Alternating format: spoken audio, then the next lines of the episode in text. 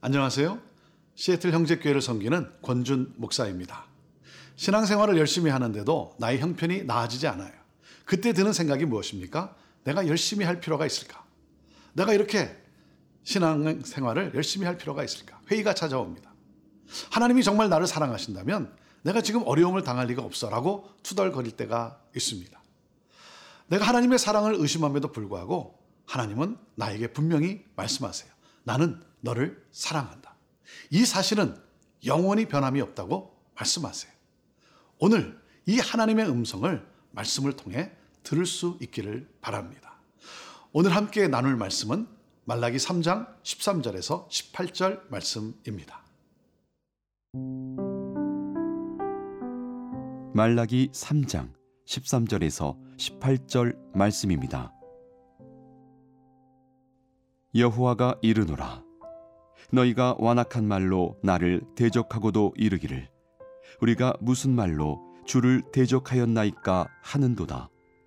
이는 너희가 말하기를 하나님을 섬기는 것이 헛되니 만군의 여호와 앞에서 그 명령을 지키며 슬프게 행하는 것이 무엇이 유익하리요? 지금 우리는 교만한 자가 복되다 하며 악을 행하는 자가 번성하며 하나님을 시험하는 자가 화를 면한다 하노라 함이라. 그때에 여호와를 경외하는 자들이 피차에 말하매 여호와께서 그것을 분명히 들으시고 여호와를 경외하는 자와 그 이름을 존중히 여기는 자를 위하여 여호와 앞에 있는 기념책에 기록하셨느니라. 만군의 여호와가 이르노라. 나는 내가 정한 날에 그들을 나의 특별한 소유로 삼을 것이요 또 사람이 자기를 섬기는 아들을 아낌같이 내가 그들을 아끼리니 그때 너희가 돌아와서 의인과 악인을 분별하고 하나님을 섬기는 자와 섬기지 아니하는 자를 분별하리라 하나님께서 유다 백성에게 말씀하십니다. 나는 너희를 사랑했고 지금도 사랑한다. 이스라엘이 어떻게 반응합니까? 감격하면서 그러시군요. 근데 그게 아니라 에이 그래요? 아니 아니 이게 우리를 사랑하시는 겁니까? 헌신하고 충성했는데 여전히 힘들고 어렵고 치, 이게 이게 뭐 우리를 사랑하시는 겁니까? 질문이기보다는 불만에 가득 차서 불평하며 도전하고 있는 거예요. 내가 집사로 열심히 봉사했는데 집도 한번 사보지 못하고 네. 왜내 인생이 이렇게 고달픕니까? 자, 13절 말씀입니다. 여호와가 이르노라 너희가 완악한 말로 나를 대적하고도 이르기를 우리가 무슨 말로 주를 대적하였나이까 하는도다. 너희가 완악한 말로 나를 대적하는구나. 하나님을 멸시하는 자들의 특징이 무엇입니까? 하나님의 말씀에 대적해요. 그러면서도 반박을 합니다. 우리가 무슨 말로 하나님을 대적했다고 합니까? 대적하고 있다고 생각하지 않아요. 악을 행하는 자들이 오히려 형통한 것으로 보여요. 악인이 번영을 누리는 것 같아요. 그러니까 불평하면서 하나님께 대드는 것이죠. 자, 14절 말씀입니다. 이는 너희가 말하기를 하나님을 섬기는 것이 헛되니 만군의 여호와 앞에서 그 명령을 지키며 슬프게 행하는 것이 무엇이 유익하리요. 우리는 하나님의 백성이다. 그런데 하나님이 우리를 힘들게 하신다. 하나님은 의인들에게 무관심하시다. 하나님을 섬기는 것이 헛되다. 차라리 말씀을 어겨야 잘 산다. 재앙에서 벗어날 수가 있다. 하나님은 불의하시다. 하나님의 공의를 문제 삼고 있습니다. 15절 말씀입니다. 지금 우리는 교만한 자가 복되다 하며 악을 행하는 자가 번성하며 하나님을 시험하는 자가 화를 면한다 하노라 함이라. 여러분 지금 무슨 완악한 말을 하고 있습니까? 하나님을 섬기는 것은 무익한 일이라는 거예요. 쓸데없다는 거예요.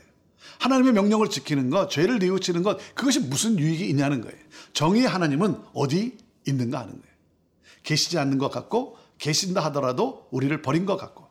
그러니 불성실한 제사를 드려도 괜찮을 것이고 11조나 예물을 드리지 않아도 큰 문제가 되지 않을 것이라는 거죠. 여러분 그럴까요? 하나님의 공의는 결코 헛되지 않습니다. 하나님의 공의는 반드시 이루어집니다. 하나님은 악인과 의인을 심판하십니다.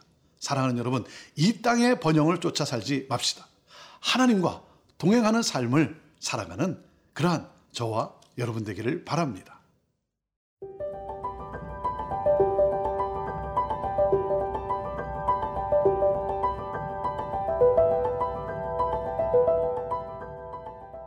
여러분, 악한 사람들이 득세하는 것 같지만 그 가운데에도 하나님을 경외하는 사람들이 있다는 사실을 우리가 기억해야 됩니다. 남은 자들이 있어요. 그들이 하나님을 대신해서 하나님께 아, 대드는 그들에게 반박을 합니다. 자, 16절 말씀입니다. 그때 여호와를 경외하는 자들이 피차에 말하매 여호와께서 그것을 분명히 들으시고 여호와를 경외하는 자와 그 이름을 존중히 여기는 자를 위하여 여호와 앞에 있는 기념책에 기록하셨느니라. 하나님은 의인을 결코 버리지 않으십니다. 온전하게 구원을 하십니다. 사랑하는 여러분, 하나님을 경외하는 것은 결코 헛되지 않습니다. 하나님을 경외하는 것이 참으로 지혜로운 삶이며 복된 삶인 것입니다. 우리의 이름이 생명책에 기록되어 있습니다. 17절입니다. 만군의 여호와가 이르노라 나는 내가 정한 날에 그들을 나의 특별한 소유로 삼을 것이요 또 사람이 자기를 섬기는 아들을 아낀 같이 내가 그들을 아끼리니 내가 정한 날이란 심판의 날을 말합니다. 그 날에 아버지가 아들을 아낌 같이 하나님을 경외하는 자들을 특별한 소유로 여길 것이라는 것입니다. 아끼신다는 거죠. 보물로 특별한 사랑으로 함께 하신다는 것이죠. 악인들을 징벌하실 때 의인들, 하나님을 경외하는 자들을 하나님으로부터 그들은 하나님으로부터 보상을 받게 될 것이라고 말씀하고 있습니다. 18절 말씀입니다. 그때에 너희가 돌아와서 의인과 악인을 분별하고 하나님을 섬기는 자와 섬기지 아니하는 자를 분별하리라. 여러분, 의인이란 누구를 말합니까? 의롭게 행동하는 자입니까? 그렇지 않습니다. 하나님 말씀하시는 의인은 하나님과의 관계를 소중히 여기고 하나님을 경외하는 자입니다. 의인과 악인은 윤리적 종교적 행위가 아닙니다. 하나님과의 관계에서 결정이 납니다. 하나님이 의인에게 말씀하십니다. 하나님의 신실함에 계속 머무르라. 악인에게 말씀하십니다. 돌아오라. 오늘 여러분에게 하나님이 어떻게 말씀하고 계십니까? 신실함에 계속 머무르라.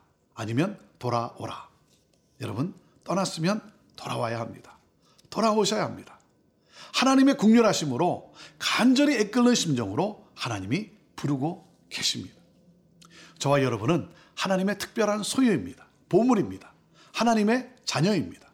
사랑하는 여러분, 오늘도 곧이말 하나님 나라를 소망하며 말씀을 따라 삽시다.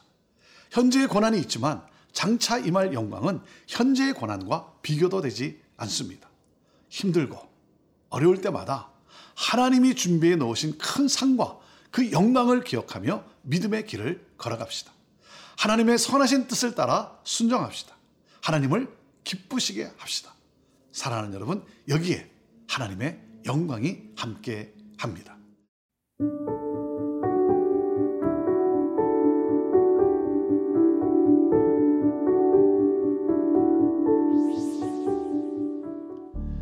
하나님, 내가 무엇이 간데 나를 보물이라고 자녀라고 말씀하시는 하나님 감사합니다.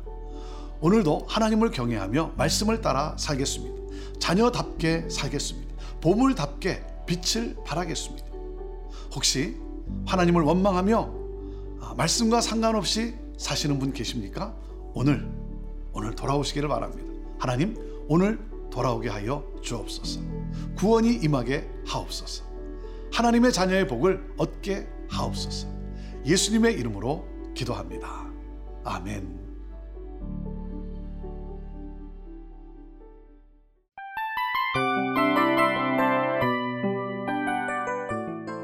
이 프로그램은 청취자 여러분의 소중한 후원으로 제작됩니다.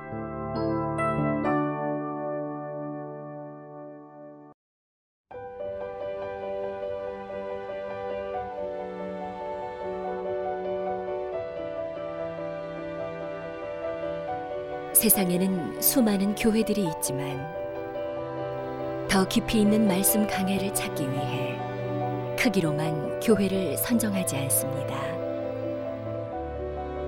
보다 좋은 영적 콘텐츠를 더 많이 나누기 위해 방송비를 받지 않습니다. 1년 365일 복음만 전하고 싶어서 우리는 광고를 하지 않습니다. 온누리의 복음을 땅끝까지 CGN TV와 함께 땅끝 성교사가 되주세요